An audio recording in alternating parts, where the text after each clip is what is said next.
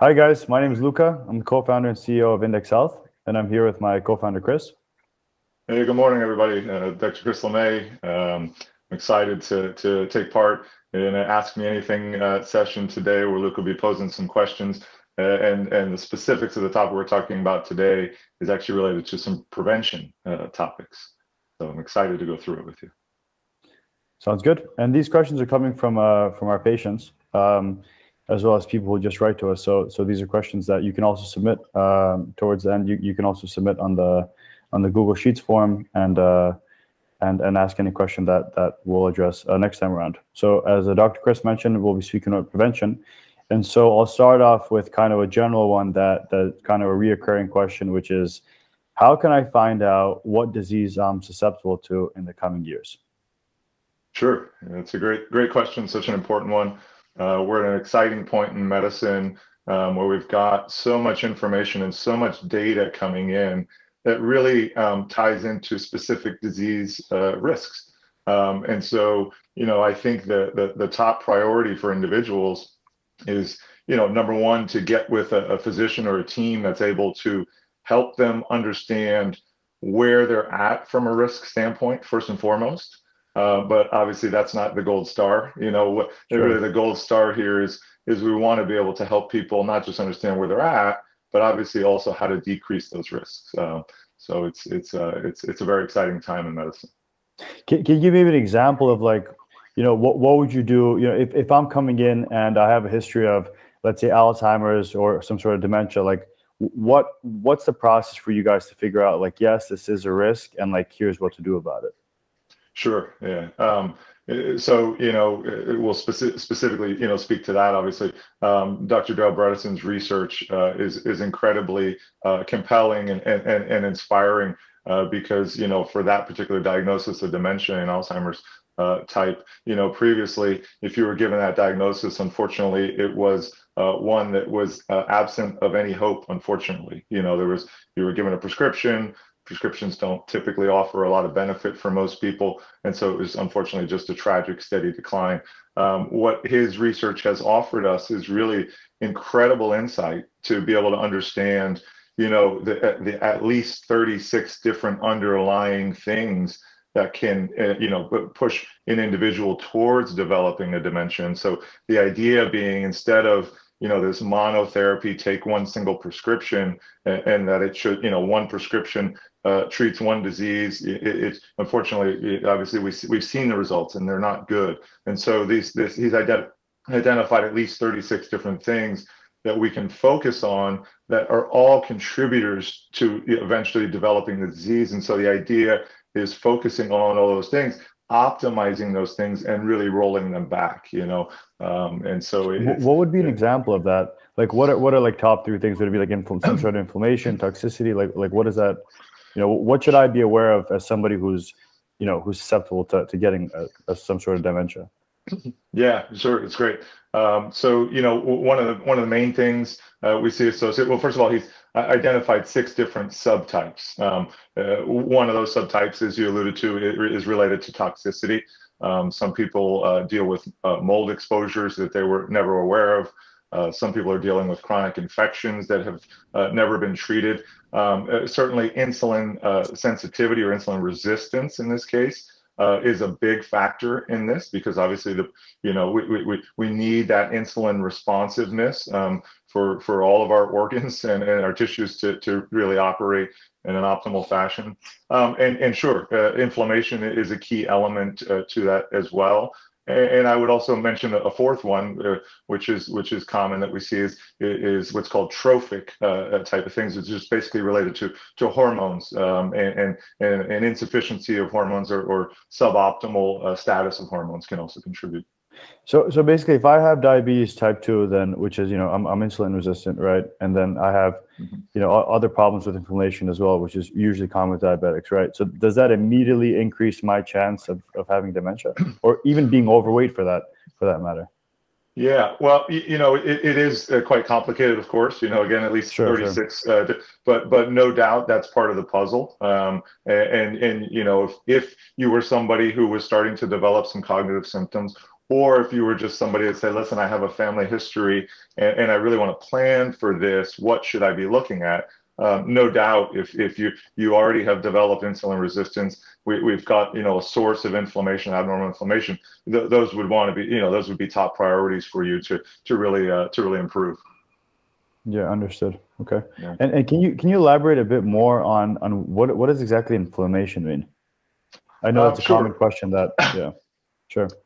Yeah, so infl- inflammation, of course, comes from a variety of different sources. Um, you know, chronic infections, obviously, you know, I mentioned previously, that would be one of them. Uh, we see a lot of people who have um, gut health issues. Um, and so right. those gut health issues, uh, you know, whether it's what's called dysbiosis or kind of abnormal, you know, neighbors in the neighborhood you don't particularly want, um, you know, addressing those often we see with inflammatory markers that we typically look at will actually improve, you know, so it's, it's, it's kind of like a, it's kind of like an investigator or, you know, a detective in a lot of ways, the, the way we operate within functional medicine, you know, because once we identify that somebody does in fact have, uh, you know, significantly elevated inflammatory markers, uh, that's kind of when the, the work starts, right? Because we need to figure out the why uh, part of it. You know, again, I mentioned mold, I mentioned infections, I mentioned, you know, gut issues. And so it's really digging in, finding, you know, figuring out the root cause or root causes, uh, addressing those things. And, and, then, you know, it's always exciting and, and, a lot of fun to see the inflammatory markers come down uh, as we resolve those things. So, uh, so when since we spoke, since we're speaking about prevention and all, how does how does food impact my my ability to to prevent a certain d- disease? Sure. I mean, food food is is, is integral. a common question uh, here. Yeah, yeah, sure. It, it, you know, it's it's um. It, it, it, arguably is the most important part of, of, the puzzle. I, I would say it, it is right because um, you know food is is medicine, right? Uh, you know, in the sense of we we, we have uh, so many members who you know were on medications. Uh, they get on a proper nutrition plan and they find that they're able to to to decrease substantially or even discontinue their medications. So so food is medicine, no doubt. Uh, food is information, right? Food, food is you know the nutrients, the vital nutrients that that were provided from food are uh, you know obviously involved in the countless different enzymatic reactions that our body carries out, you know, to to really maintain an optimal health um, status. So so yeah, our you know our, our team at, at Index, of course, you know, our certified nutrition specialist, you know, is really master's level training, uh, and they're just incredible at what they do. And they are uh, uh again, arguably the most important part of the team because getting that that person a proper nutrition plan that suits them well um, it really pays just enormous dividends. It doesn't happen at the snap of a finger, of course, but uh, absolutely over time, incredibly vital. Sure. Yeah. And and and so speaking of food, which which often relates to you know heart health and uh, which is if not the most common uh, disease, heart disease in in America. Um, how does that tie in with you know the differences between you know somebody who may get or essentially when looking at it from a prevention perspective, if I want to prevent you know getting dementia am i also preventing heart disease in the meantime? Or you know how, how do the how do the two things tie in essentially? Sure. Yeah there, there's definitely huge overlaps uh, between the two conditions um, in the sense of uh, sure you, you, look at you know insulin resistance aspect of things which we discussed uh, clearly is is part of the development process of, of uh, you know how somebody or what's involved when somebody starts to develop a blockage in an artery, whether it be the heart or, or you know brain yeah. uh, artery as well. Um, the other aspects we look at, um, per, perhaps a, a, little bit more heavily, a little bit more uh, more of a priority when you're talking about heart health versus brain health, is going to be the, the lipid uh, markers. Um, unfortunately, when people go for their annual physical examinations, they typically will involve a basic lipid panel, which when I was in medical school, they, they told us we, we need to know total cholesterol and we need to know LDL. Um, and so, with that understanding, uh, as I, I, was an emergency physician for 13 years, and we, we would have patients come in who were having heart attacks, active sure. blockages of the arteries. And I was always interested to follow their hospital course and, and see. And part of the hospital course would involve doing a basic lipid panel. And I would see time and time again, this was so confusing to me, that people would have a quote unquote normal lipid panel. And wow. Yeah. yeah. So so what what what we see, which obviously clearly doesn't compute with what I was taught in medical school. Um, and, and, fast forward now, we've got uh, so much uh, abundance of data that has shown us that the statistic actually is uh, mind-boggling. Uh, that 50% of people who have blockages of arteries or heart attacks or strokes have normal lipid panels. So so so obviously it doesn't tell the whole story. So when we're talking about but that's heart, crazy. But, but why, why is that? So if I'm going to the doctor getting my yearly and the doctor's saying everything's all right, um, and then you know I, I, come up with a heart attack in in a month from now, I mean, why, why is that?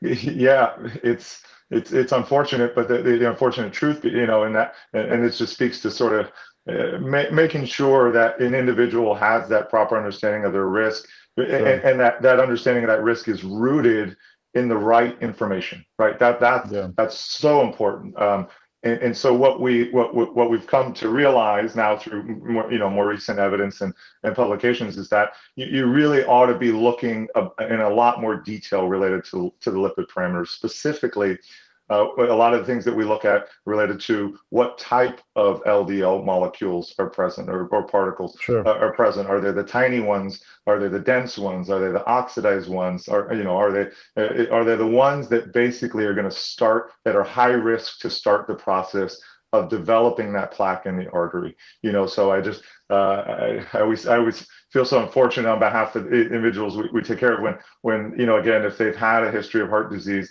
but nobody's ever looked at this because it unfortunately it's just an incomplete um, picture is, is really what it ends up being okay.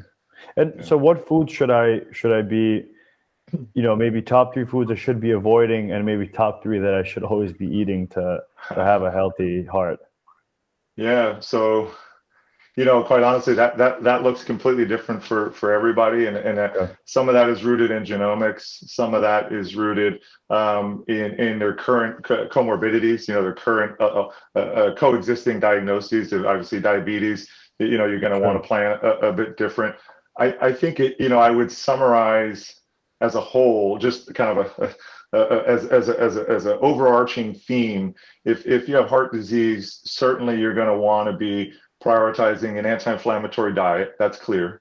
Um, and and you're also going to, you know, so uh, uh, uh, not to dive into too much detail related to that, but but you know there, there are foods that um, are, are known to be more inflammatory in nature, right? They just think about like you know fried foods or fast foods yeah. or you, you know it, it kind of uh, ultra processed. The foods. guilty pleasures, yeah. The the the, the stuff yeah. that you know is is, is, you know for some people just love love love obviously sure. the taste you know they, they make it that way on purpose you know so but sure the things that you know i think we all kind of know maybe this isn't the best thing for me but wow it's really delicious. Um, and obviously in somebody who's got heart disease or is at high risk for heart disease it becomes obviously a more of a, a priority and, and more of a you know maybe stay away or if you eat it you know it's got to be quite infrequent.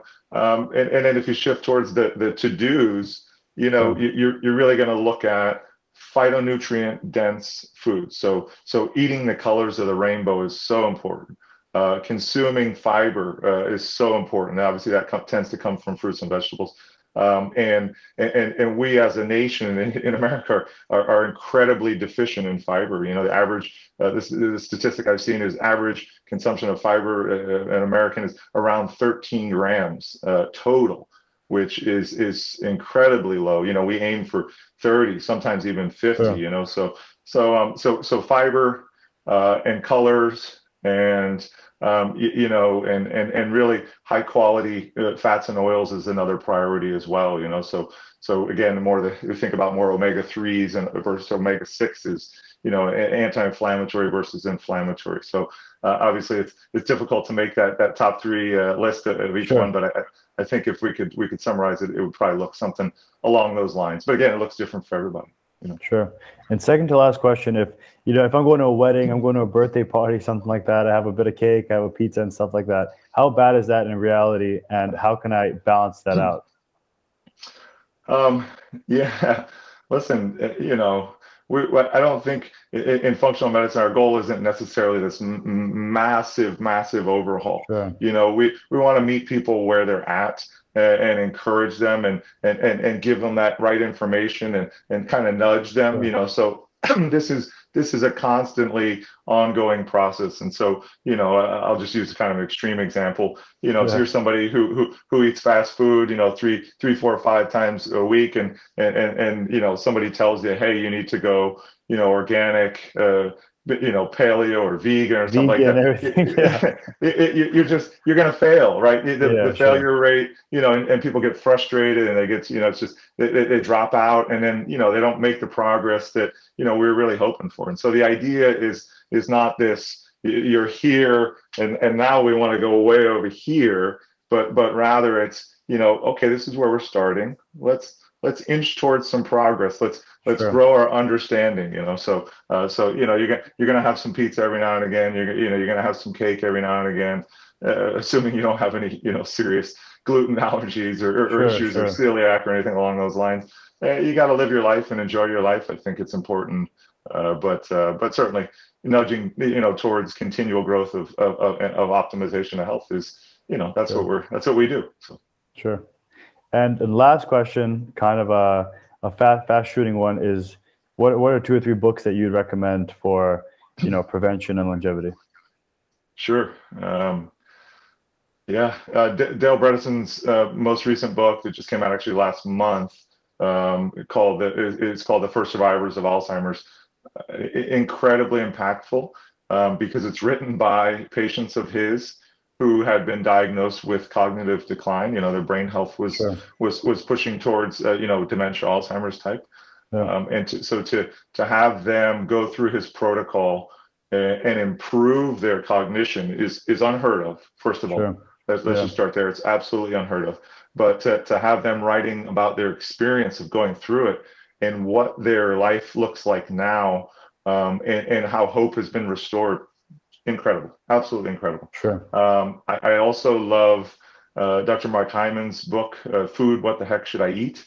because it gives people, you know, an approachable uh, description of, you know, exactly that. What the heck should I sure. be eating? Kind of sure. what you talked about. You know, so question, it, yeah. it, it, it, it really is. Um, so th- those two um, uh, certainly are, are, are towards uh, the the top. And there's also another book called The Blue Zones, which kind of just gives the blue um, what the blue zones the, the blue, blue zones, zones. Okay. yeah so it gives a, a, basically a description of you know the the groups of people who um, have had the uh, a history of the, the, the you know the greatest longevity basically and sure. kind of character gives some characteristics of of some of the things that you know that are involved in their their lifestyle elements um, wow i never heard of that book actually hmm. yeah yeah yeah the, the first two i'm familiar with definitely but but the the third one, I, that's actually very very interesting. Uh, mm, yeah, yeah, yeah, sure. Yeah. And actually, sorry, I, I, lied. I got one more for you, which is yeah, go um, for it. Yeah, yeah